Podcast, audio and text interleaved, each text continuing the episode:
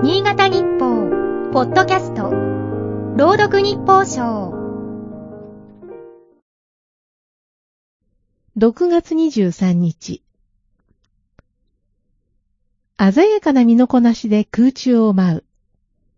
体操の後方展開や後方宙返りは、それぞれバク転、バク宙とも呼ばれる。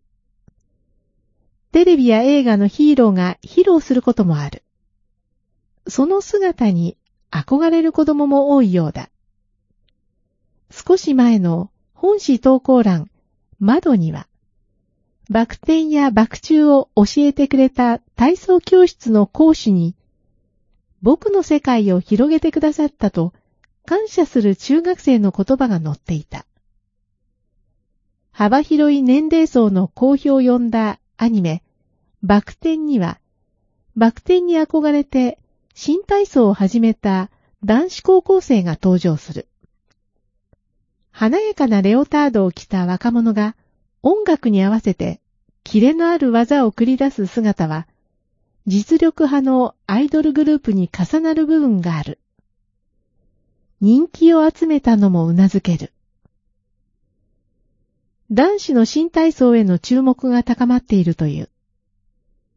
国民体育大会、国体から解消する来年の国民スポーツ大会、国スポでは、16年ぶりに競技に復帰する。本県にも新体操に熱中する男子選手がいる。国内の競技人口は、五輪種目である女子の8分の1ほどの約1300人にとどまる。海外の実施国も、米国やカナダ、ロシアなど極めて限定的で、女子のように大きな国際大会はないのが実情だ。普及には練習環境の整備や指導者の育成も欠かせない。一方で、女子競技のイメージが強かった新体操に取り組む男子が増えるのは、スポーツ界の男女格差を解消する一助にもなるだろう。男子向け、女子向けなどという区分に、どれほどの意味があるのか。見事なバク転を披露する男子選手を見ていると考えさせられる。今日の日報賞は、FM ピッからの船崎幸子が朗読しました。